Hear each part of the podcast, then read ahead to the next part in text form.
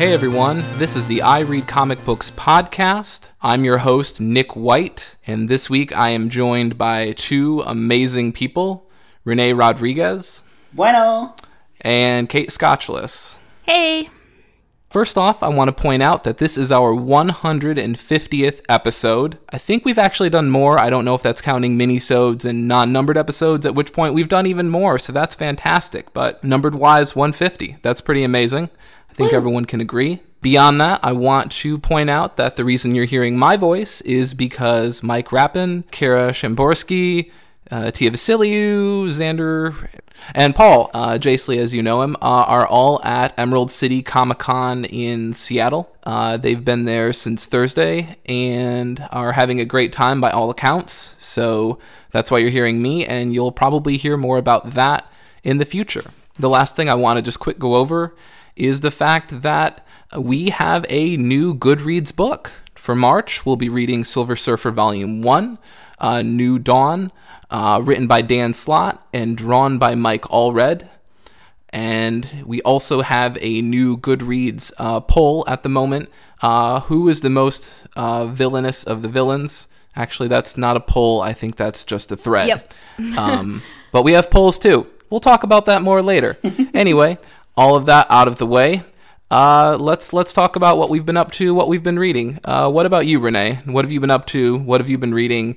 Uh, anything and everything else involving you, I'm all ears. Wait, wait, wait. Let me guess. I'm going to forecast that Renee's been reading manga. That's a good guess. That's a that's a really fucking good guess. That's what I'd go with. I'd be hurt, but you're right. So, and it's not that I don't like reading normal comics. It's just that you know manga are always there for me, and they're really good. and they're really cheap. I, well, eh, kind of. Yeah. Well, yeah. Well, I remember when you were like, "What's this one?" Where it's like, "Hey, this is 150 pages and it's oh $2. yeah, yeah, yeah. Is that yeah. show- By chapter, show- it is really Shonen cheap. Jump. Shonen Jump. What is yeah. it? Shonen Jump. Jesus Christ! Yes, that's it. You can just say Jump for short, like all the cool kids do. I was gonna say, fill me in on the fucking lingo so I can be like, yeah, you, you read Jump, Yeah, yeah. and then they're like, no one calls it that. Who told you this? And then I'll be like, "R- you know, if I, all I'm trying to envision any cool kid reading manga. How dare you? oh shit. anyway, we won't be talking to Kate this week. I guess it's just me and Renee, and uh, Oh god. You know, if the weeaboos aren't saying "Have you read Jump?" then I am so out of it. But I think they are, so we're good. Diving right in though. So this week I actually did pick up some manga from my local comic book store. I picked up Hikaru no Go Volume 8 and 9 by Yumi Hotta and the fantastic Takeshi Obata. Not that Yumi Hotta isn't fantastic, because she is. She's so good. Hikaru no Go, by the way, is a manga about a board game. And it's amazing. It's so good. sure. I mean, R- It's- Renee, Whatever you've been say, over this before, but like Renee will like list off this huge title and all these massive people, then it'll be like, this one's about table tennis. And it's like, I don't know if you're fucking really with me at this point, Renee. I don't know.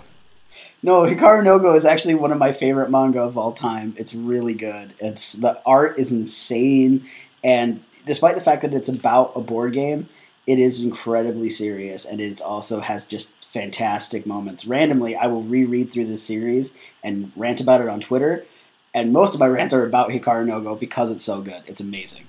Okay, that's fair. Other than that, I also read a lot of Toriko, uh, which is by Mitsutoshi Shimabukuro. Um, that's a mouthful, but it's fun to say. But Toriko is also kind of weird, and it's a book my best friend told me to read, and I'm still getting through it.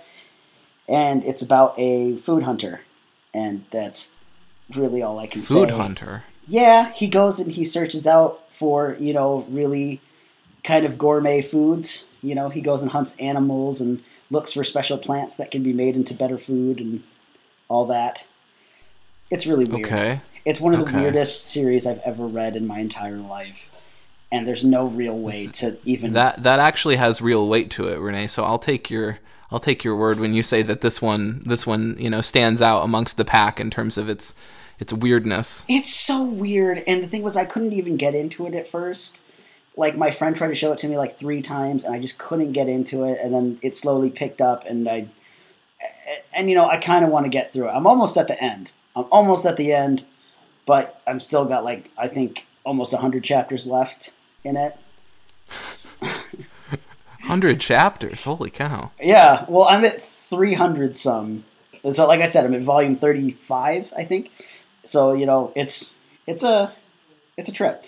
And then the but This it's is like a lot, Renee. Do you, do you buy this digitally or physically or? Uh, I, I, yeah, digitally. I do it Okay, digitally, okay. and um, if the series is good, I will buy it physically. Like I have, um, okay, I bought like forty manga volumes last year. If that is any Okay. indication of Sure, how much money I spend on these. Um, and then also the last thing that I read was the newest chapter of Berserk by uh, Okay. Kentaro Miura. Is that Which- is is that Fist of the North Star? Am I totally pulling this out of nowhere? Is that The, no, similar or the same? they came out around similar times. Berserk is a Okay. is a um, dark power fantasy, and it was it was came out around the time of Fist of the North Star, and it kind of broke all the molds. Though Berserk is the ultimate dark fantasy manga, and it's been around for like thirty years, and it's such a good story, but it is super dark. It's uh, I am really wary to tell anyone to read it because it is incredibly depressing. Bad things. Okay. Happen. Bad things happen in I'm, Berserk. I'll put it on my list right now, Renee. You've you've sold me dark dark power fantasy. Yes, please. Um, yeah, bad things happen, and only bad things happen. Only bad things happen in Berserk, but it's That's really a pull good. quote. That's a pull quote. Only bad things happen. Well, you know, I, I, I like this, Renee. There's a video that I can actually throw uh, up later, but uh, there's a YouTuber that goes into why you should watch Berserk or read it, and he goes into really in depth of why you should read it without doing too many spoilers. And it was what got me into the series. And honestly, I, I'm I don't regret getting into the series, but just know that when I got to about halfway through it, I was depressed for a month just from this book. So I mean, that sounds fun. I'll Yeah. pay money to get depressed. What? Yeah. oh man. It's really Um, good. Like like like, you know how like the Red Wedding kind of ruined a lot of people in Game of Thrones. yeah.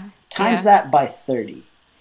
See, So, I bet Renee, this what's one of these books that isn't going to take years off your your life? Just go ahead and you know, just quick quick recommend one right now that's not going to have me sit alone in the corner and, and have Mad World by Gary Jules play as I stare out on you know as the rain drips down the window pane. Uh, is, is there something you, you you can quick pitch here that wouldn't make me uh, sad? Yeah, probably Haikyuu.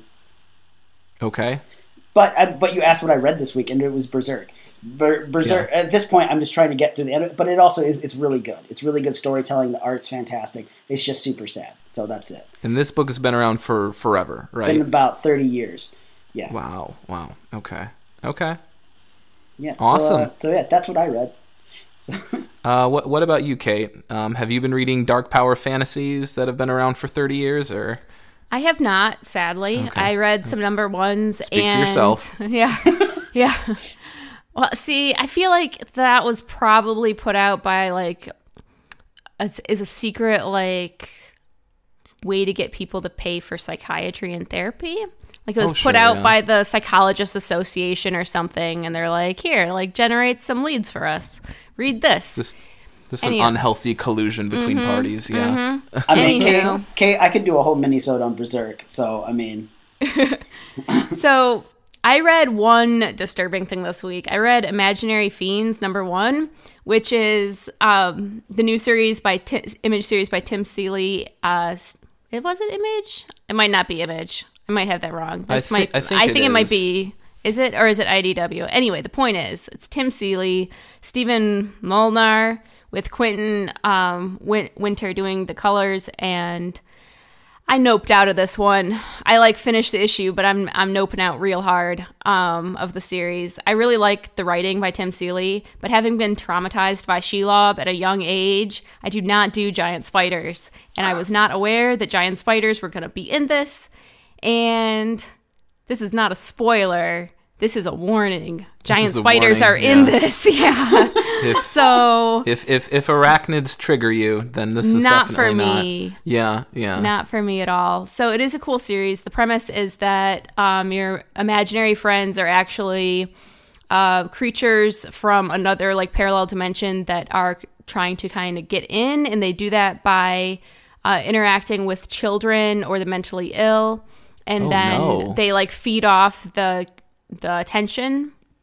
And most of them Yeah. are benign; they're just like normal imaginary friends. And then say. a small portion of them are uh, not benign, and they feed off fear and control. And so, um, this girl had one like that that like had latched onto her and made her kill her friend when she was I think 12 and so she ends up in a psychiatric hospital for like the criminally insane and the FBI shows up and is like hey you've been here a long time but also we know that you're not crazy um, and that you didn't really do this by your own volition or whatever. So we'll get you out of here if you come work for us uh, help because like because you had this thing latched onto you you can see them and most people can't see them. So come help us investigate cases like yours um, and you can come out. So that's like the first issue is all that so But it's a no. But- Wow. her her imaginary fiend takes the shape of a giant arachnid sometimes and that's just not for me um, so I'm looking over at Kevin right here. Kevin says he would never do anything like that. He's very offended that that you that, that people apparently think imaginary people do that. so. I thought Kevin Yeah, if was you your like dog drop- and then realized what you were What's that, about. Kevin? Make them pay? No. All right. Yeah, if you like Drop Dead Fred, you'll be all over this one. Um, so I also read Sleepless Number One per recommendations on the show. I think Mike's talked about it a couple times now. Uh, this is the the one by Sarah Vaughn uh, with Leila Del Duca, Del Duca, sorry, on art. Um, it is as promised. It was absolutely beautiful. Love the story. Great setup. Definitely following up uh, with this one. And Okay, then and I think that's Image, right? yeah, that's Or- definitely image. Yeah. Definitely. Maybe not. So- I don't know. I'm confusing who, who did what. I don't have them sitting by me. but anyway, I'm fairly confident. It it definitely feels like an image book. Um, if you like fantasy stuff, that that one's for you. Um, I also read the Image Expo sampler, which has a bunch of like previews of their new stuff coming out. At least we know what publisher did that one, right? Oh, I'm real confident this one's the Image. Really shots confident. fired. Yeah. Nick is just so aggressive when Mike's not here to rein him in. It's Yeah. like Yeah. anyway, the one that stood out to me in that was uh, Echolands because it has J.H. Williams on art, and his art is the best. Um, with Haden Blackman writing, so the Bat Boys are back. If you remember, these guys did Batwoman for the New Fifty Two, and then they pieced out when DC was like, "You can't have a lesbian wedding," and they were like, "Okay, bye, bitches." Um, Well, I think part of it was also the fact that um, I I don't think and like J.H. Williams, if you listen to this, you can sorry J.H. Williams the third, uh, if you listen to this, you can correct me, but I don't think he does a super great job at meeting month after month after month after month of deadlines.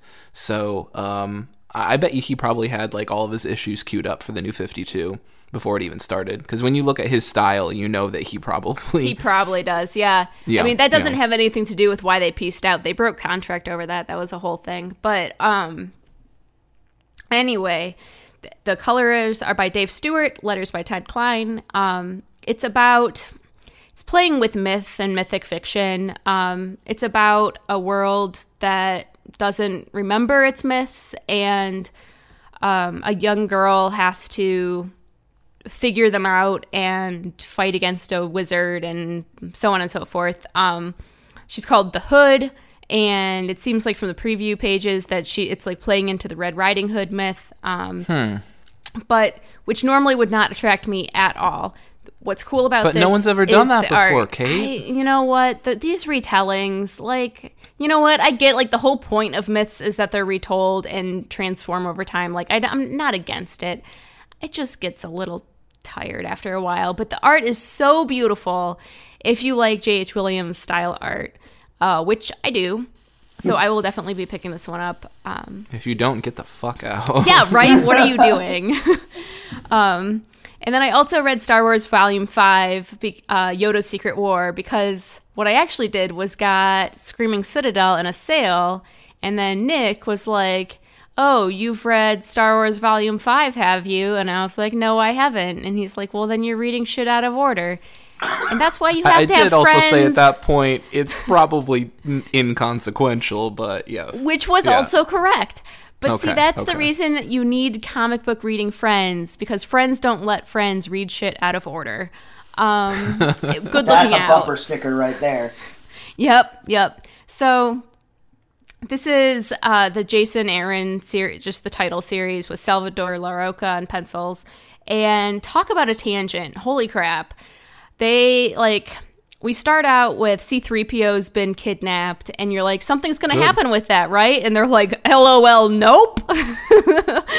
and then um, they're like, we can't go rescue him. He's just a droid. And R2D2's like, whatever, I'm stealing an X Wing. I'll do it myself, bitches. And then you're like, something's going to happen with that, right? And they're like, LOL, nope. I would assume they pick up those threads in volume six. But yeah, so then the rest of it is just. Um, all flashback from Ben Kenobi's journals that Luke's reading because he's like, well, can't go anywhere because the droids took off. So I'm just going to read this journal. And it's all about this side adventure that Yoda had one time on this planet we've never heard of, which was fun. Like, I enjoyed reading it, but like, Nick did preface his, uh, you should read this first with, but you probably don't need to. And that was correct. Um, it also has the second annual at the end of this trade. Um, annual number two for this is the Kelly Thompson one with Emilio. How do you pronounce that one? Laiso. Laiso. I think it's just Laiso, yeah. okay on pencils. I didn't really care for it. I don't know. The story was good. I'm not a fan of that art. Like any any Star Wars art that gets too cartoony or too um has difficulty. Stylized. Yeah, it's not even stylized. Has difficulty with action poses, which this definitely had trouble with. Um, really throws me out of the story, and that is personal preference. I'm not saying it's bad. Um, so it just wasn't for me. But the main story was great.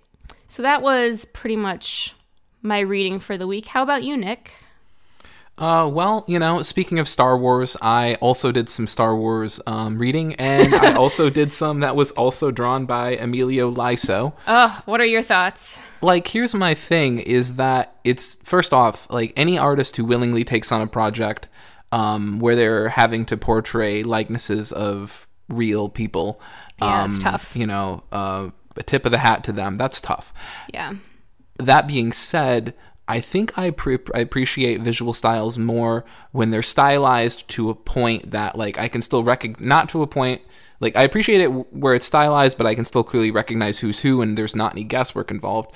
But I like that more than the very like realistically oriented artists that like get Luke ninety percent and then like miss the like 10% so it enters the uncanny valley moment where it's like Oh. this is borderline Luke perfectly but something is off and this is going to bug me for the rest of the comic I will take the stylized over the you know 85% close enough Luke um any day for the most part so That's understandable. yeah. So I, I read that. It was written by Jody Houser, who, as some people know, is sort of an up and coming writer. Um, she's recently recently written Faith for Valiant. She's also writing Mother Panic. Um, and the Mother Panic Gotham, whatever that's coming up uh, for Young Animal. And so um, it was interesting uh, because with something like this, you always wonder if they're going to go beat by beat and just recreate the story. Um, I was kind of interested in this because I had heard whisperings that Houser had been given um, access to certain information that uh, allowed her to supplement the story based on uh, extra stuff from uh, who was was this this one was Gareth Edwards right? I think it was directing and so I was kind of in for that because everyone always complains, oh, Rogue One wasn't fleshed out, characters weren't fleshed out, they weren't anything more than two dimensional. To which I say they had one movie to introduce a bunch of people. Uh, tough shit. I love this movie. Uh, hit me up on Twitter. We'll talk about it. Just kidding. Don't. I don't handle confrontation well. Um, Sorry, that was so good. Uh, that being said, um, I'd never heard of Laiso before, but apparently, as Kate pointed out, he drew that annual, and he's also currently drawing Dr. Aphra. He's been drawing Aphra since November. Oh, so, So I haven't. Volume two of Aphra is on my list after Screaming Citadel. I didn't know he was did that one. Yeah, in fact, he might even not even that might not even be until three. I'm not certain. Oh. Someone else would know. Um, but Houser mainly sort of covers it beat for beat, re-edits a couple story points. There's a couple spots, obviously, in the movie where you have flashbacks, and she shuffles a couple of the flashbacks around into different positions. Um, it's it's a good streamlining of the film. Uh, beyond that, it doesn't really supplement that much, unfortunately again, I, I do like Laiso's art. I think uh, he sort of has a more stylized take, but it's fine. Uh, the book also comes with the Cassian K2SO one shot, uh, written by Duane Swierczynski, I think. Might have that last name totally wrong.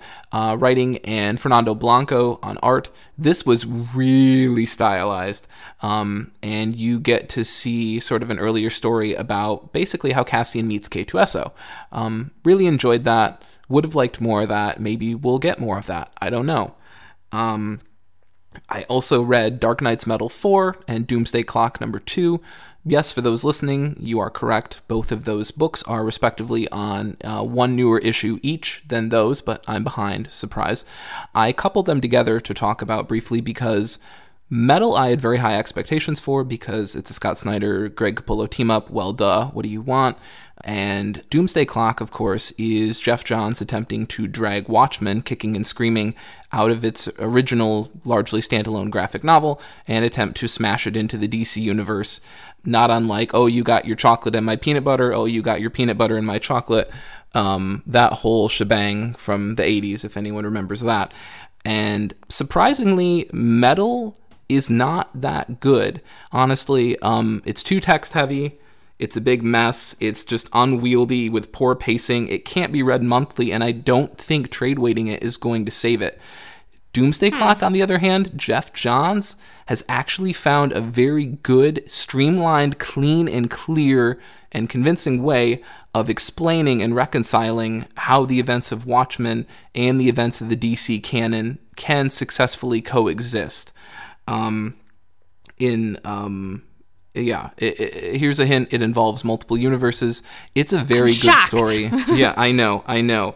Um, but it's really, really good. And what I like about Geoff Johns here is he is actively manipulating and fucking with people, especially those who uh, really love Watchmen, because he's playing off of their expectations for um, where things are going to go and, and how characters are going to act.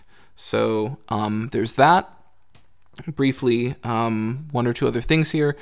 Um, I read Rocketeer Cargo of Doom, or actually, I haven't quite finished it yet. Um, for those who are aware of the team of writer Mark Waid and artist Chris Samnee, uh, you're probably more aware of their work on Daredevil, which wrapped a few years ago, Yeah, yeah. uh, or their very brief work recently on Captain America, which of course is now being taken over by Ta-Nehisi Coates and Leinil Yu, I believe.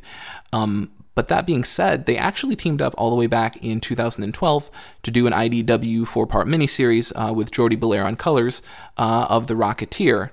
Um, and for those who say, well, what is The Rocketeer other than some really, you know, evocative and smart art, art deco designs with a jetpack, to which I say, fuck you, that's enough for me. Give me some action shots of that thing rocketing through the air, I guess, and fighting Nazis. That's enough. Um, and it's a fun book. It exactly. It doesn't take itself too seriously. Um, and for those who aren't familiar with the Rocketeer, you might want to read the original by Dan Stevens first. Um, but it, it's by no means unapproachable. So, um, yeah, that's that's what I've been reading. Other than that, I've just been just started the first volume of Quant- the original Quantum and Woody, um, by written by Christopher Priest, drawn by M.D. Bright, uh, and they're widely known as doing the quote unquote best or most famous arc of Black Panther. Uh, but that's been it for me. With that, we will turn to our picks of the week. Um, comic books come out on uh, March 7th, 2018. Uh, we'll start this with Kate. Kate, what book are you looking forward to? You stole my pick, you son of a bitch. I got there first. This is what comes with being prepared and on top of things. Yeah, yeah, yeah. Um, I knew that I We're was not going to make it your through this pick show, when I everyone. Like, it. it's not going to happen. Like, this escalation is way too strong. Yeah, I was looking through my shops like uh, what was coming out this week, and I saw this, and I was like, "Oh, that's what I'm most excited for," and that's definitely gonna be what Nick's most excited for too. Um, Jeff Lemire. So, wait, did we decide it's Lemire or Lemire. Lemire? Lemire. Okay, we caught that one. It's fine. Got it. it's fine. Okay, so this is Gideon Falls number one with Andrea Sorrentino on art, and uh, there's a variant cover out there by Jock if you want to look at that too. Um, and Dave Stewart on colors. I am super excited for this. It is about um, how would you describe this, Nick? Um, we don't know a lot at this point Yeah, because it is like- intentionally a mystery. A mystery, right? It's a real mystery. Anytime you're like throw that out there and like with the kind of horror bent, I'm like get revival vibes. I love me some revival. So uh, it also is being tagged as like character driven, which is another key word that I like to hear. Um, I, like does Jeff Lim- Lim- does he write bad? s- God, you know what? I'm not even gonna say it. I'm not even gonna Jeff say it. Jeff Lemire. Jeff, the Jeff. Does the Jeff Yeah, yeah. The Jeff. ever write bad stuff? I don't think Have so. fun editing around this, Xander. Um, yes, it does, and it's called. Uh, it's called Justice League United. Oh, I didn't read so that. So question answered, but uh, yes. Beyond that, no, everything else is stellar. Yeah, But- I've never read anything. I and I didn't can't like speak to from Old. Man Logan, but aside from that, yeah. No, I'm I'm really excited for this too. People have drawn comparisons with what little we know to uh, Twin Peaks and True Detective: The Good Season. Um, so I think you mean the only Uh, season. Yeah, Yeah, like some of the ooh. descriptions and like stuff I was seeing gave me like X Files vibes. So Mm-hmm, it's all fun falling into the wheelhouse of things Kate enjoys. So as long as there's no giant spiders. I, I wouldn't rule that out, honestly. Yeah, no thanks. uh, what what about you, Renee? Okay. What are you looking forward to? I am looking forward to a plethora of th- a plethora of things, but the main thing is the next chapter of the Promised Neverland, and that is chapter seventy-seven. And the Promised Neverland, surprise, is a manga. Uh, it's written. What? How long is the chapter, Renee? Roughly? How Well, many that's about pages twenty is like pages. chapter? It's eighteen to twenty pages. Okay, so an issue. Yeah, yeah, yeah, yeah. yeah. It's it's they're roughly Okay. the same size, um, and uh, yeah, you just get more books if you uh, apply to Jump, you know, which you can do on Comixology. Wink, wink. Anyways, uh, Promised Neverland uh, stories by Kaiu Shirai, and the art is by Posuka Demizu. And uh, the Promised Neverland is about a group of children who are all very intelligent, and they live on this like farmland with with a, and they they all have the same mama, even though they're all not. They all have the same mother figure, even though they're clearly not related. And they're all like learning things and and becoming smart until they get adopted, and then slowly but surely they find out that they're not actually getting adopted, and that they're actually being raised as cattle for monsters that eat humans. I mean, Renee, why do you read these things? It's oh so good though. This is honestly, this is like. The, Is that what they say when they eat the people too, Renee? Is that It's a, so good. It's so good though. Um, I, we've only seen them eat one human, so I don't remember. We But weren't allowed to run around and play because they said it made us too tough and gamey. Yeah. no, no, they actually they want them to run around. But the main thing is that like because the brain is This kid is apparently- grass fed. The brain, the brain is like the, Free range. yeah, free range kids.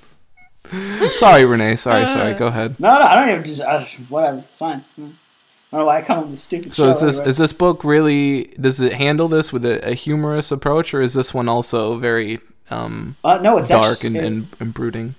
Um, it's it's a bit of both. It's not. I wouldn't say that it's comical. It is very serious, and it's. But the kids are are very intelligent, so they're thinking out of how to escape their predicaments, and it's actually very. Okay. It's more of a mind battle kind of thing. Hmm. So it's very interesting to see how the kids figure out, you know, that the world that they live in isn't what it seems, and then also seeing them take their next steps. And again, we're only 77 chapters in, so it's still a very young series. And this is one of the series that has quickly been jumping to the top of Shonen Jump. and it's Jeez. it's very it's incredibly interesting. It's a really good book. I would suggest it to anyone that likes kind of like thrillers and suspense kind of thing because Okay, you really okay. are on the edge of your seat. And um, and it's it is it's very intellectual. There's more mind battles and physical battles than anything, and it's sort of shows it goes along with that whole human survival type feeling. And the Sure. arc that well, we're that, going that shit's through, all the rage these days, right? yeah, So- it is. It is. And the arc that we're in right now is finally, without giving too many spoilers, but we're finally starting to see the humans basically fight back against the. They call them demons. Um, so they're finally sort of fighting back against them, and it's very exciting. And I really can't wait to see what's going. Especially since we know a lot more now than we have in the past of the series, which is. Which is kind of weird to say because the series is also really, really short, but it's it's so it's it feels dense without like really drowning you down in language. So it's a really good book. It, it just blows my mind when you're like, "This is a new series. Okay, how many how many chapters? Seventy-seven. Okay, and they're finally getting around fighting back. Like, do you know how, what the average American audience would handle it if you're like, "Don't worry, in seventy-six more issues, the people aren't going to lay down and take it anymore. So just buckle buckle in." well, that's the thing though, is that like you know the these these are these chapters are released weekly, you know, instead of Oh, instead of okay. monthly. And so when they're actually released here, or like when they're released in their uh, trade form or whatever, you get about eight or ten chapters per volume. But like that's Hmm. so you can read through them Well- really quickly. So I mean, I think Manga also only- just reads a lot faster. Like it has less words. So like for me, reading Sure. a volume of manga, like a normal one that you get at Barnes and Noble, takes me like ten minutes, whereas a normal comics trade takes me an hour. And I'm not saying this is good or bad art from but from what little I know about manga, it, like the visual density of processing a page doesn't seem Well, they're also as- much smaller pages. Yeah, exactly, exactly. Um, Renee, I don't I don't know if you know the answer to this, but I am curious. Um, do most um, Japanese readers, I guess it's not just Japanese, but is is is manga strictly Japanese? Jesus. manga is yes, they have different words for it in other countries. In Okay, China, that's what I thought. and Okay, Korea, good, good, good. In China and Korea, it's called manhwa, and manga Hmm. is the Japanese term for it. We are just learning left and right over here. This is fantastic. um, do you know if most of them prefer to read digital or do they read physical? Uh, well, in Korea, they have web comics, and the, that's mostly Okay. where they read the manhwa.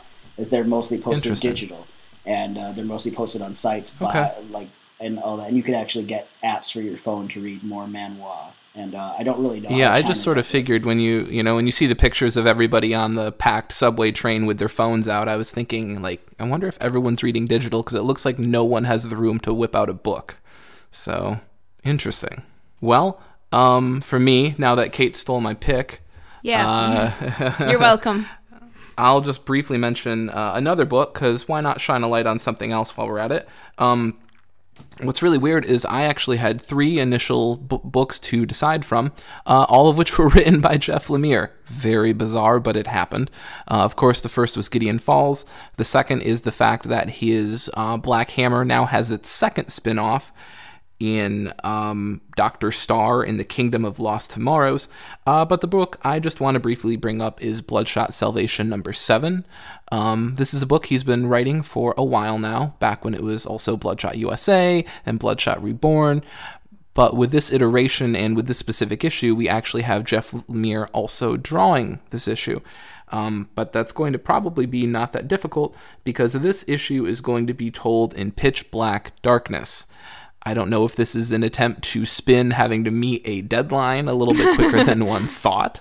Um, uh, it brings to mind the fact that Justice League in the 80s was trying to meet a deadline, if I remember this correctly, and they found a way to do it by having a massive snowstorm, and so they basically didn't have to draw anyone, and they just drew text bubbles. Oh, they're fighting. Yep, you can clearly tell. Um, so this will be interesting. It's Jeff Lemire, so I don't think it's a gag. I, I think it's going to be something that should be pretty interesting as Bloodshot goes into the Deadside to try to find a cure for his daughter, but he's also been blinded. Uh, so yeah, yeah, we'll get back to this when I actually read it. I've seen some of the pages. It does actually look like pitch black darkness with word uh, bubbles, so we'll see. But like I said, it's Lemire. I don't think this is going to be uh, some deadline driven stunt. I think he's actually got something more creative, boundary shattering in mind. One, one can hope.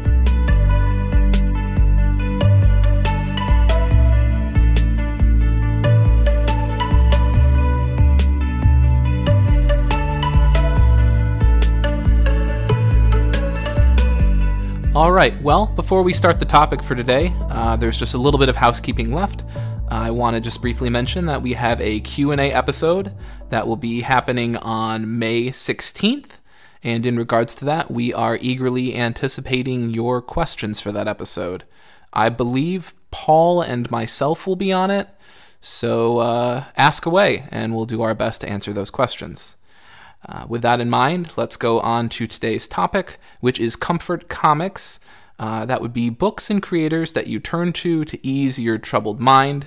So they're like comfort food in comics form, uh, possibly not down to the point where you actually are digesting said books. If that's the case, I think you have pica, which means you have an uh, unbelievable desire to eat inedible things. I know that because I am on WebMD way too goddamn much. so, all of my foibles aside, uh, what do you guys think about these these comfort comics? Do you guys have any that come readily to mind? Um, do you have pica? Uh, let's let's field all comers at this point. Uh, Renee, what about you? I'm sorry. Uh, I do not have pica. Um, That's a relief. the thing is, it's funny though because pica to me just means hot. Because like my my cousin when he was young, when he would eat something that was too hot, he would just go pica, pica, pica, because it just meant hot, hot, hot, hot in Spanish. So he would just say that. I just thought he liked Pokemon. No, no, no. okay. Pica means hot in Spanish, or, or picante means spicy. Um, so if you read that on your paste salsa, that's what that means. Anyway, uh, my cousin would just say pica all the time to his mom if it was too spicy. So that's what that made me think of. Anyways, uh, yeah, I guess I do have comics that I, I mean, like I have trades and and volumes of comics, and I'd like to reread them all when I can. But I, I guess that there are some that I go to really so that that just always make me feel good. And uh, actually, one of them was the comics- makes me feel good, but Bustin sorry. or Boston. It's, it's from the Ghostbusters song. Bustin makes me feel okay. Don't worry about it. Deep cut. Um, Deep thought.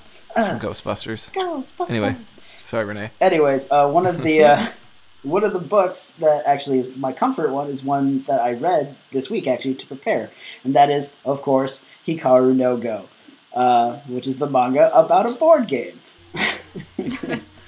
it's a, it's about this kid Hikaru who uh, has no interest in this board game Go that his grandpa plays, and then he's just sort of rooting around his grandpa's attic for stuff to sell to get spending money to buy like video games and stuff. Because he's a little Wait, is he selling his grandpa's shit? Yeah, Is grandpa alive at this point? Yeah. Is this theft? Yeah, he's a little shit uh, at the beginning of the story, and um, actually, What he's kind of hell? he's kind of a little shit all the way through. But um, he ends up coming across this Go board. Real character arc. Yeah, he ends up coming across this Go board in his grandpa's attic, and he sees that it's stained with blood and tears. And um, so he's he then What? realizes that the tears are from a ghost that is haunting the board and is crying over it. The ghost then uh, possesses or haunt, starts haunting Hikaru and starts teaching him how to play Go. And uh, the series then escalates from there about Hikaru How does it escalate? It's already there. Like, done deal. This like happens, by the way, in the first like three pages of the first volume. Like- I'm going to haunt you. Oh, please, God, no. No, Even worse, I'm going to teach you this game. Well, the thing is, it no. it's not even like that. Like, No. like it's like it's like, oh, you can see my tears. That must mean that you have room in your soul to house my own. And then it just comes in, and it's like he's like, what? And he passes out. And then it's just kind of haunting him the next day at school, and it won't leave him alone. He's like, "Will you shut up?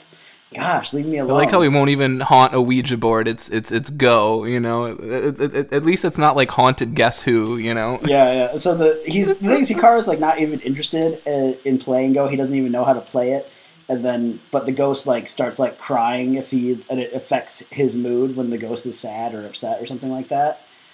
Uh, so he starts to like learn about the game, uh, because of the ghost, and then he slowly finds out that he's a natural at the game, and so then he slowly slowly follows his progression of trying to become a professional Go player, and then there's all other kinds of things happening in the series. But um, And then this this just feeds into Kate's book about the imaginary friends where, you know, he's at the middle of a tournament and he's like, "Tell me what to do, coach." And like no one's there and everyone's just staring at him. Actually, there's a huge turning point in this in the book where he tells the the ghost that he doesn't because he lets the ghost play for him for uh, a part of the series, and then he tells the ghost, What a little stinker. well, because he doesn't know how to play, and and the ghost is the one that Yeah. wants to play, so he's like, oh, um, I'll let you play because it means something to you. It doesn't mean anything to me. Okay. But then okay. he start as he starts to learn more about it, he's like, I want to start playing, and then he starts playing against the ghost, and they start like basically getting stronger together and all that. And um, but it comes to this point where the ghost actually decides that it's um, basically fulfilled everything in its life, and it heads to it heads to heaven, and it doesn't tell the kid. And so Hikaru actually spends like about two volumes going around Japan looking for the ghost because he's you know suddenly lost his friend and mentor. This is making me real sad now, Renee. It's a really powerful arc, and it's super, super. Because like he, he even says he's like, I'm not going to play Go anymore until the ghost comes back, because I was being selfish. The ghost's whole life was about playing this game, and I was selfish taking it away from him. And then he finally plays one game with his friend and realizes that the way that he plays is the way that his the way that the ghost plays because that's where he learned. So he's like, the ghost is alive in the way that I play, and he starts like crying. It's a really beautiful moment, and I'm getting really emotional thinking about it.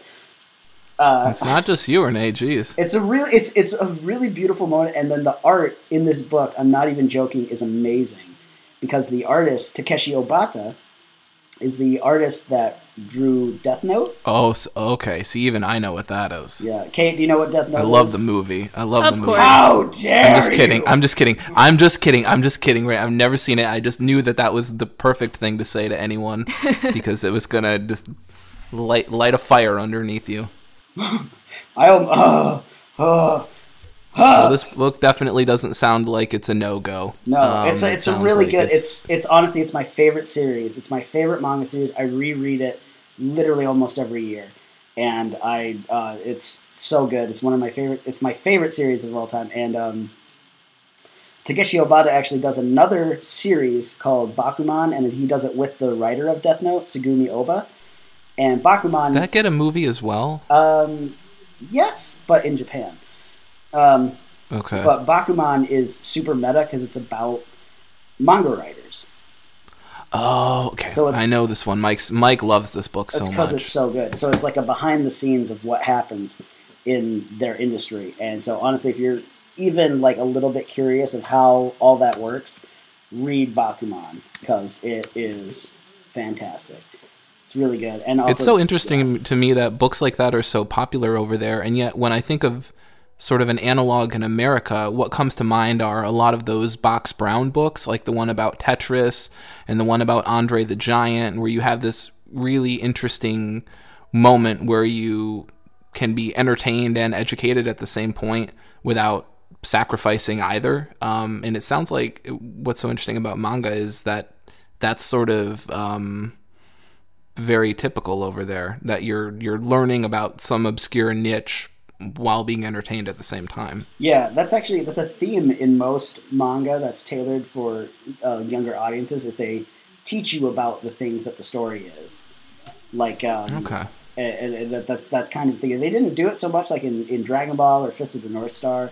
But I was gonna say what what's what's what's the life lesson from from Dragon Ball is you know I think you need I, to glow more and get more ostentatious hair as as things go on. I, I think it, that was Pokemon taught me how to capture animals and make them Yeah. fight for my amusement. Yeah. Do not leave them in their natural habitat. they do not like it there. Well, they may look happy, but they are hiding it. Pokemon was originally a game and not a manga. They made the manga because the game was so popular, and then all the anime came after that. Was that an um actually? Yeah, I guess I never thought about yeah, that. yeah. yeah, It was because you know I'm not. I was, you know, Like, That's not a manga. Okay. I get it. You guys are poking fair, fun. I get it. That's a whole thing. But when you're wrong, No, you're we're, wrong. we're learning, Renee. We're learning. I We're can hear the poking tones in your but voices. I'm not a moron. I hear it. I get it. Oh, it's boy. weird. It's fine. Now we've upset Renee. I enjoy Uh, it, so it's all good. I, um, but yeah, but I, Go is Chinese checkers, right? Am I completely off on that? yes, It's like Chinese chess, right? Mm, yes and no. Like Uh, it's more of a strategy game than checkers is. It is. It is a strategy game. It's a capturing stones game. So the whole point is you have two two stones, black and white, and they go against each other. And the whole point is you're trying to surround each other's territories on the board. And it is a strategy game. And generals, both in China and Japan, and even later in Korea, used it um, to sort of simulate battle strategies. Because the whole point I think they is- said it's even harder than chess because the amount of combinations is actually drastically higher. Anyway, infinite. So that's go. It's- we're we're learning. Yeah, yeah, it's, yeah. uh, it's yeah. infinite. So Even though they have the computer that will never lose in Go, the thing is that Go is a game that constantly Oh, right. evolves, Right. Because there's there's it's put on a grid and there's an infinite number of moves that can be made, and that's actually one. So how the- long has this is this book done at this point, Renee? Yeah, Hikaru no Go is over. It's been over for a couple of years. Um, couple years. Okay. so okay. it is interesting. it is complete. Uh, I think it's got less than thirty volumes. I think it ends oh, at it's like just a little thing. Yeah, yeah, yeah. Thirty. I can't tell you how many books would die to reach thirty issues. oh, that's so interesting. Yeah, well, it's it's a different way. Yep. It's a different way of life. How about you, Nick? Um, for me, I I think uh, a lot of sort of my comfort books are Star Wars books. Um, and that really boils down to the fact that, for better or for worse, uh, one like I know the universe like the back of my hand for the most part. So and and I think familiarity is is such a big part of these these comfort things. It's not, you know, when I want to lay down and relax, I want to go into uncharted waters. No, no, no. It's it's something you know. And of course, beyond that, I think with the Marvel books, uh, for better or for worse, because it has streamlined things and things are more accessible and they cut some of the chaff that needed to be. But in a lot of ways, there's not that much risk or real danger involved. Like, I'm not staying up, like, worried whether or not Han Solo's going to die because. I mean, going to die within the confines of the current ongoing, I should say, uh, because it's it's not going to happen. Except apparently now because of Rebels, time travel is now a thing in Star Wars. Anyway, that's just a recent development, but we won't get into that. Um, so a lot of That's that. no different than like, okay, Superman's never going to truly die and never come back. Like that's true for a lot of comics. Yeah, I mean, if you want to, yeah, if you want to talk about like the the problem that is superhero death, sure. Like, no one's probably going to be gone forever, except whichever version of the Flash was actually gone for thirty years or whatever. But Right. But yeah, I mean, but but we are literally, literally talking about the fact that we're not even talking about superhero death here. Like Han Solo is not going to die. I know. You know, Chewbacca's not going to die. Um, and people will be like, "Oh, Nick," you know, and adjusting their geeky glasses down to their nose. I just want to point out that I think Doctor Aphra might not prove the case. Look, like maybe Kieron Gillen will, will make me eat humble pie on this, but I believe Dr. Aphra is nearly as safe of a character as any of these other protagonists that yeah. yeah yeah yeah. Well, even like it's not it's not quite Han and Chewbacca, right? Because they can't die due to Right. the chronology, but I think if you look at how popular the character Dr. Aphra is, if you look at how marketable she's become and how ubiquitous she is in the Star Wars landscape now, I I, I think she's pretty much borderline there. I, I think she's going to be safe. Prove me wrong, Kieron Gillen. Prove me wrong. Uh, actually, don't, because then I think you're going to get a lot of mean letters from a lot of upset people. Um, but so Star Wars definitely holds that place for me, and and I mean everything from from the current Marvel stuff to the really old, really goofy stuff from after the movie came out, and they were just sort of uncharted waters. Let's do whatever we want. Um, so those things as well. So Star Wars definitely is is one of those things for me. Um, what what about you, Kate? I know I think Star Wars maybe holds a, a similar place for you. Yeah, uh, the Star Wars universe, to an extent, uh, certain art styles, like we were talking about, just throw me out of it with Star Wars. Or if the writer doesn't really nail the characters' voices, sometimes it doesn't hit that warm fuzzy place for me if I can't really get into it. But a lot of the current Star Wars Marvel books um, do that for me for the same reason. It's just, you know, going back to the universe that you love from childhood Star Wars watching and reading and all that. Um, I don't really reread comfort comics. Like I do for books. I have certain books that I'll read over and over when I'm, you know, it's exam week or something bad has happened in life or whatever. But I typically only reread comics when I want to read the next issue or volume and can't remember what happened in the last one. Do a lot of that kind Yeah, of yeah. rereading.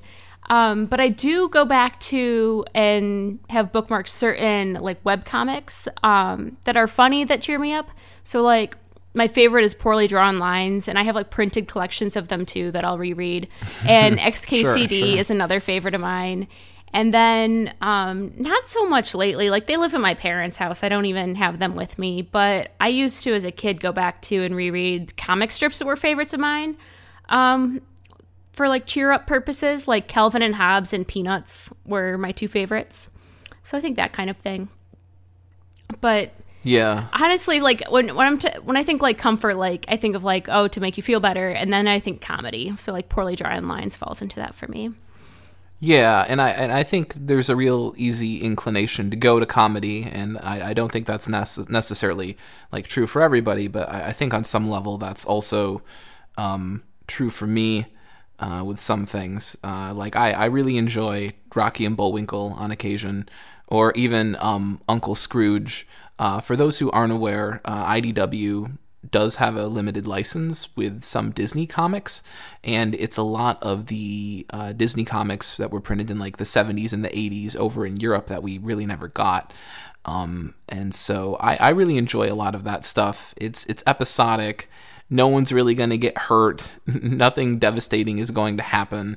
Uh, it's just a limited adventure, and, and you just go through it, and and it's not really high stakes. And I think that's probably one of the more defined um, elements. Uh, there are definitely certain things that I, I do not read um, when I'm trying to like calm down for sure. Uh, I usually always am sort of reading two books at once anyway, and I've talked about this at length on the show before, but there's always something a bit weighty or maybe more cerebral or maybe more artistically engaging. Uh, and then on the side, there's something a bit lighter and, and, and easier. So there's always something ready to meet whatever mood um, I'm in. So, uh, any anything else, Renee, that comes to mind for you? Um. Well, honestly, like I, I, I guess I don't reread um, things that just that make me feel better, or like that. I don't. I don't really read always happy stuff for comfort comics. I just read Sure. things that I, like, just even s- stories that I just think are really, really good. Like, because then by the when I get to the end of it, I'm just like, oh, that was so good. I'm so glad that I reread that. Because I mean, I, I hardly think that what I was talking about that moment in Hikaru no Go, I don't think that can be described as happy because it was kind of sad, and most of the time when I read it, I'm in tears. Or when I reread Naruto, there's a lot of moments in that where I'm crying, but it's such good storytelling that I'm like, yes, why can't all books be this way? So Yeah. and I, I mean that, that happens the same. Like Yeah, I, I reread I reread um, Ed Brubaker's run on Captain America or his Thor because those are really good stories. Or even Geoff Johns' Infinite Crisis, even though Superboy dies at the end and horrible things have happened. At the end, you're like, yeah, that was definitely worth the hour I spent reading that. And you know what? Day not Yeah. wasted. No, I. Oh, go ahead. Go ahead. No, no, that's just the way that I look at it. So I, I don't think I read things that I'm like, oh, I know that it's only happy, but like I definitely read things that I've already read, but like they're things that you know leave me, I guess, full is a way of saying it. Yeah, they sort of leave you content or, or sated. You know, they don't necessarily have to have you rolling in the aisles and, and you know laughing uncontrollably, but the sort of there's a there's a sense of contentment that comes with it. I guess is what you're sort of getting at. Yeah, I would kind of compare it to the euphoria of you know, uh, I don't know if you guys played sports back in high school, but like when you have a really hard practice or a really hard game and you're just you're finally done. There's just this Yeah. wash over you, and you're just. And I think it's kind of like the same feeling, and I really, I don't know. I get that from certain books, and they're not always generally happy. But they're they're also not like super depressing. They're not like Berserk or anything like that. no, I, I definitely get what you're getting at. Um, I'm sort of the same way. Like I'm not I'm not a big movie rewatcher. I'm not a big book rereader. Um, I feel like I'm perpetually in a state of being behind on anything and everything that I'm supposed to be consuming in the modern media landscape, which is a terrible perspective to have, but it's the where I am. And so, like, why would I re why would I reread something like I'm gonna fall behind even more? Uh, but I think what happens for me the most when it comes to rereading, or the scenario in which it happens most frequently, is um, either it's when we like read a book for Goodreads or or, or a, a, book club sort of thing that I've already consumed, and naturally here I am reading it again, uh, or even when like I recommend something to like Mike or or Kate, or we're gonna do a a mini-sode on a book, and I find myself you know getting a getting an opportunity to reacquaint myself with something, or or especially if I've if I've gone and recommended a book to someone. Uh, getting to remind myself why I why I really appreciated it the first time around. Um, which is why I've I, I, sort of feel the same way about the Valiant.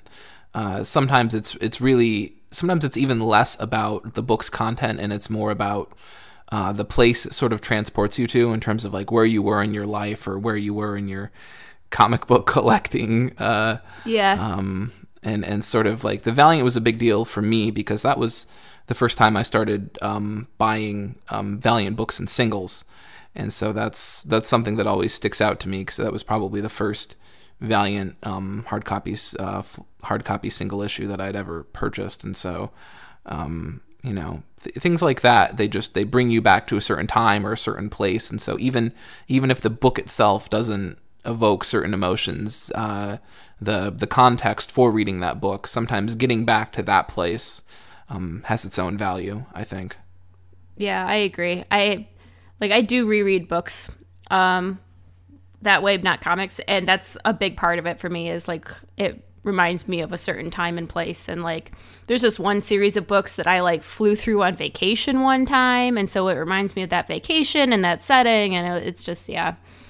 Um Kate you go on vacation and read books. I'm like yeah hell yeah.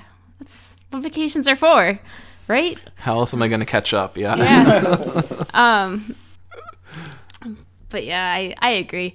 I also agree with Renee. Like, there's, um, I don't know that I purposely seek out stuff like that, but like a really engaging series that it just sucks you in. It's it takes your mind off everything else, and you're just like completely absorbed. Is a great way sometimes to be comforted, even if it's not particularly comforting, like story wise or whatever. It's just a nice distraction, and who doesn't enjoy just a really good series, right? Like that's just, yeah. I mean, I think a good example of that for me is like I really enjoy Brian Wood's uh, Alien Salvation. Like I don't think most people would think let's let's cuddle up by the fire and let's let's get ready to go to bed and just put my mind in a good mind space and let's read about xenomorphs putting that extendable mandible through the back of someone's uh, head. Um, you know, I think you have uh, problems. I, I, don't. How was there yeah, not well, a punk yeah, band named Extendable you know? Mandible? you know, it's it's not like it's not like Goodnight Moon. You know, it's not like uh, Goodnight Marines, Goodnight Flickering Light, Goodnight xenomorph crawling on the wall, dripping slime on things. It's not it's not really comparable, but uh, for me, it reminds me of of playing Alien Isolation, which has the same sort of aesthetic, which probably should also invoke pants shitting fear and terror. Um, but it was such a good it was such a good video game, and I had such a good um, terrifying um, uh, time with it. I really should have been hooked up to a heart monitor for that game. Uh, but it, it, sort of evokes that aesthetic and it evokes that period. Uh, and sometimes, especially when a franchise you love or a series you love um, hasn't really done anything recently, sometimes you just go back and, and remind yourself, you know, this this was a good one from that series, or this was the last thing I remember, and maybe we'll get something in the future. But for now, you know, I'm just happy to reacquaint myself with what's out there. So, yeah, I wish I had more to say. I can't really think of anything though. I feel like we're just kind of like all of us are like, yeah, we don't really read comfort comics like so much. I don't know. I mean, I do. I, but I, Well, you know, you know what I mean. Like, I don't know. I had said everything that I wanted to say about it, other than talking about Spider-Man. But uh, it'd just be more of the same. Spider Man's not comforting. It involves spiders. Dude, Spider-Man is. Spider-Man is super comforting. Spider-Man is so comforting because it's it once Peter Parker is like an average guy from a blue collar family, and so many bad. He had a traumatic happened to him. experience with a spider. That's the most horrifying thing I can imagine. The thing is, there's been so much death in his life, and yet he continues to try and believe in the fact that people should do good, that there is a reason to keep striving to do good, despite the fact that there is a constant line of shit pouring on you, and that it's still worth it to be a good person and to do good and to strive to try and help everyone. And you know what? That puts yeah, a good. no, that I, puts a I good can see feeling, going back to something like that. That puts a good feeling Yeah. in my stomach. You know. Well, it's it's it's so rare to find like characters that are for the most part un, unyieldingly optimistic or or whatnot. And I think a lot of times we we criticize those characters for being simple or two dimensional. And I think Superman frequently probably is the DC um, counterpart to to Spider Man in that regard. But yeah, I, I think people also turn to those stories or the idea that they know that that character for the most part won't won't break or won't compromise uh, those sorts of perspectives. So I can I can see where you're coming from. even though there are, have been times where Peter Parker and Spider Man have been like, I give up, I'm done.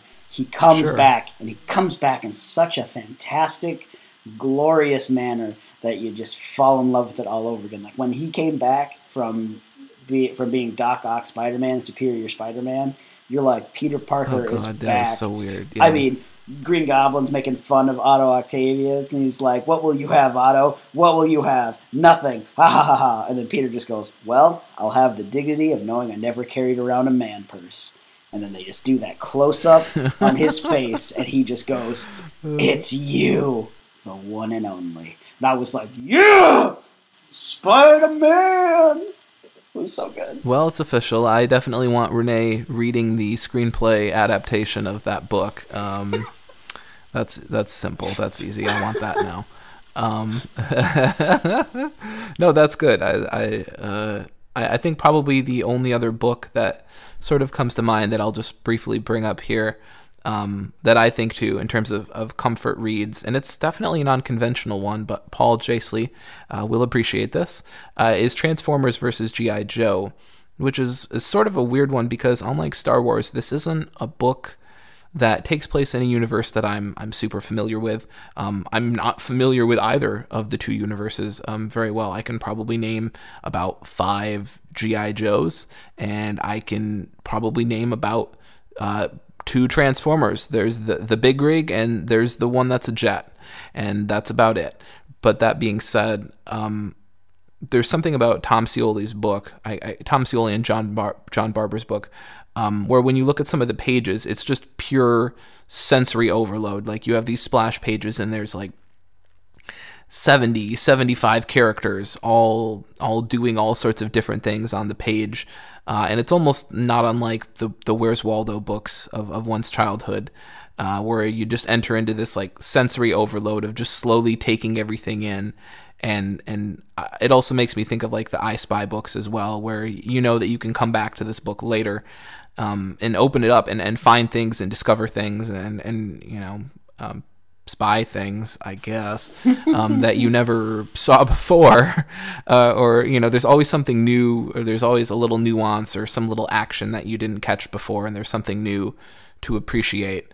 Uh, and there's sort of a weird zen that comes with my mind being sent into that state of like, oh my god, I can't take in all of this at once. It's just overdrive um, for me. So um, there's something oddly calming about that, I guess. But I think that pretty much wraps it up for all of us, I would say. So let's go to the credits. Let's do the credits. Thank you for listening to our show today. You can follow us on Twitter. I'm at Kate Scotchless. I'm at Death Star Plans. I am at Rodrigo29. And the whole show is at IRCB Podcast. We retweet stuff and post polls like Santa's Comics Dad. Uh, Mike posts those. They're crazy. Uh, so if follow us to get those. Beyond that, you can check us out at our Goodreads group, Um, we have weekly threads. This week's thread is Most Villainous of the Villains. Feel free to contribute your two cents on who you think qualifies for that title. Uh, you can also check us out at our website, ircbpodcast.com. Uh, if that's where you want to catch up on episodes, that's an excellent place to do it. Make sure you rate and subscribe. Uh, you know, let us know if we're doing a good job and all that. You can also email the show at ircb at destroythesod.org. Infinity Shred is the best. They do all our music. Xander is a wizard who edits the show and is going to make this one so great, I can tell. It, if you listen to this and it went well, it's because of Xander. So thank you, thank you, thank you for listening, and we'll catch you next time.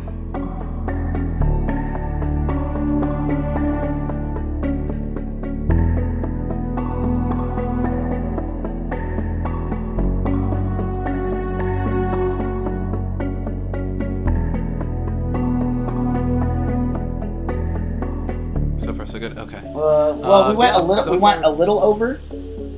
How But we, much, yeah. how much by a little? we ended at thirty-seven twenty-five. Oh, that's not bad. Yeah, especially when you cut out one or two minutes for uh, padding to start the intro and all that. Yeah, We're we- probably closer. Yeah. to like, We started at fifty-five seconds, yeah, yeah, yeah. So that's an extra minute. No, I, I, I think things are good. but technically, without without your second, um, without your your clean outro, we ended Retake. at at Eh. thirty-six thirty, which is still not That's that good. bad. that's good. Yeah. That's good. Um, famous last words. I think Xander will be happy with that. Uh, don't think, tempt the think fate. the, And the thing and then- we really it's- lost and- and- time and- was was Kate picked so many books. I Oh, think I'm sorry. I mean, I don't No, care. no, no. It doesn't matter to It's me. Fine. This is where, where this is good. Knock on wood. And then it's like I think Xander will like this. And then it's the Ron Howard voiceover of he wasn't.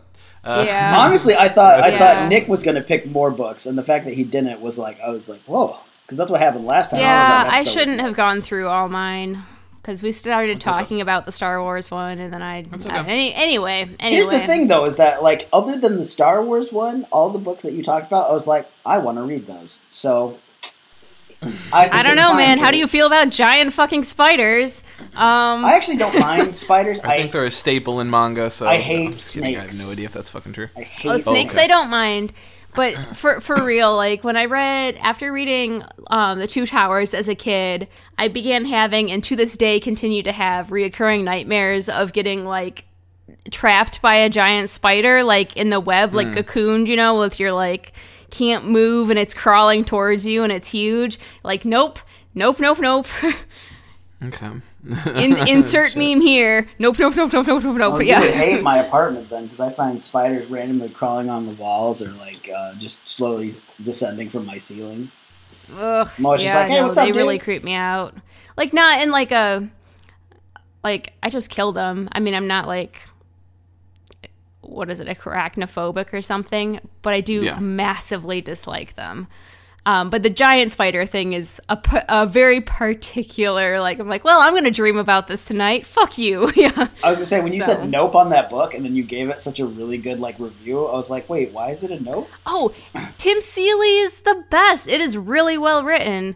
Um, I was waiting for Nick to be like, yeah, but he wasn't as good as Tom King on Grayson. No, you- That is the best Fight Nick me, Nicholas. impersonation. Yeah, yeah, yeah. yep. Took the words right out of my mouth. I know, because I've heard this argument so many words a lot. times. Yeah. Yeah, yeah, yeah.